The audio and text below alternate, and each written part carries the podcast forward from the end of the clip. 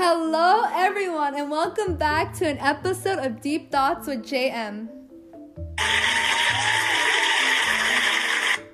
I hope everyone is doing good, and today we're going to be taking a deep dive into bullying. And I'm very hyped to share that today we will be having a guest speaker later on. When thinking of it, you should always be careful with your words. Once they are said, they can only be forgiven, not forgotten. Now, this is the end result of bullying because the bully will try to belittle the victim with harsh words. Now, now, let's take a step back and quickly talk about what bullying even is. Well, bullying is a form of harassment, verbally and physically, leading to self doubt, depression, and suicide. Anyone can get bullied, and most of the time, bullies will use hurtful words to discourage others and to seek harm or intimidate because they are hurting inside, which can slowly lead to the victim taking their own life. Did you know that approximately 160,000 teens have skipped school because of bullying? Wow, I mean, that really opened my eyes to how serious the situation is actually. There might be some people out there that still don't have a care, so I'm just going to say some facts that will blow your mind and open eyes to reality. 70% of school staff have seen bullying. 62% witnessed bullying two or more times in the last month, and 41% witnessed bullying once a week or more. One in five students ages 12 to 18 have been bullied during the school year, and more than half of bullying situations, so like 57%, stop when a peer intervenes on behalf of the student being bullied, which shows that more people need to start speaking up and doing what's right. Bullying is so much bigger than anyone can believe, and the consequences are just insane for this to keep happening. I mean, listen to this.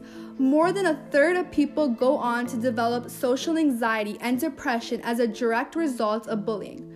Those that bully have most likely been faced with the death of a relative, and many are bullied based on their appearance and the attitude towards it. Research indicates that more than a quarter of people have feelings of loneliness, rejection, exclusion, and hopelessness, in addition to depression and anxiety, all due to bullying, which may lead to suicidal slash homicidal behavior. There is no federal law against bullying, but 49 out of 50 states have anti bullying laws. But bullying itself is not against that law. If bullying becomes harassment, then it does break federal law. Now, folks, if that hasn't gotten through to you, you're just cold. I'm just joking. Anyways, everyone, put your hands together for the one and only famous Mars.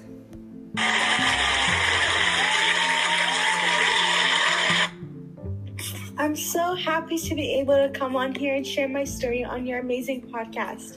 Oh, we are beyond that you're able to join us today. Now, folks, Mars has a personal story to share about bullying to provide an insight on some possible solutions. Back when I was in like third grade, and especially since I didn't know how to multiply, I usually cried a lot, so I was an easy target for bullying. The class was often rude at times. If you weren't being girly, you would spend your school free time in the corner of the room alone. I was also called fat and ugly. This shows that anyone is capable of being a bully. Sometimes it is for a reason, so you should never bully back, and maybe you should think about what what may be going on in their life. But never change yourself just because someone doesn't like you. Be who you want to be and tell an adult if you're a victim of bullying. Don't make the mistake I made letting myself be bullied. Oh my god, I'm so sorry. That is truly heartbreaking. Uh, I'm fine now, thank you. For those out there going through this, please speak out and find a call to action. Examples could be reaching out to get support from an organization that provides a helpline to those struggling with bullying, like Kids Help Phone. Or finding a healthy outlet, which is hobbies like sports, where new friendships can be made for the victim to forget about the abuse and to redirect negative energy to positive energy. And you can always talk it out by standing up for yourself or having a conversation with the bully and express your emotions or feelings to a trusted friend, family member, or teacher. Well, that's all for today, folks. Thanks for tuning in, and thank you to our guest speaker. Thank you for having me. See you next time, everyone.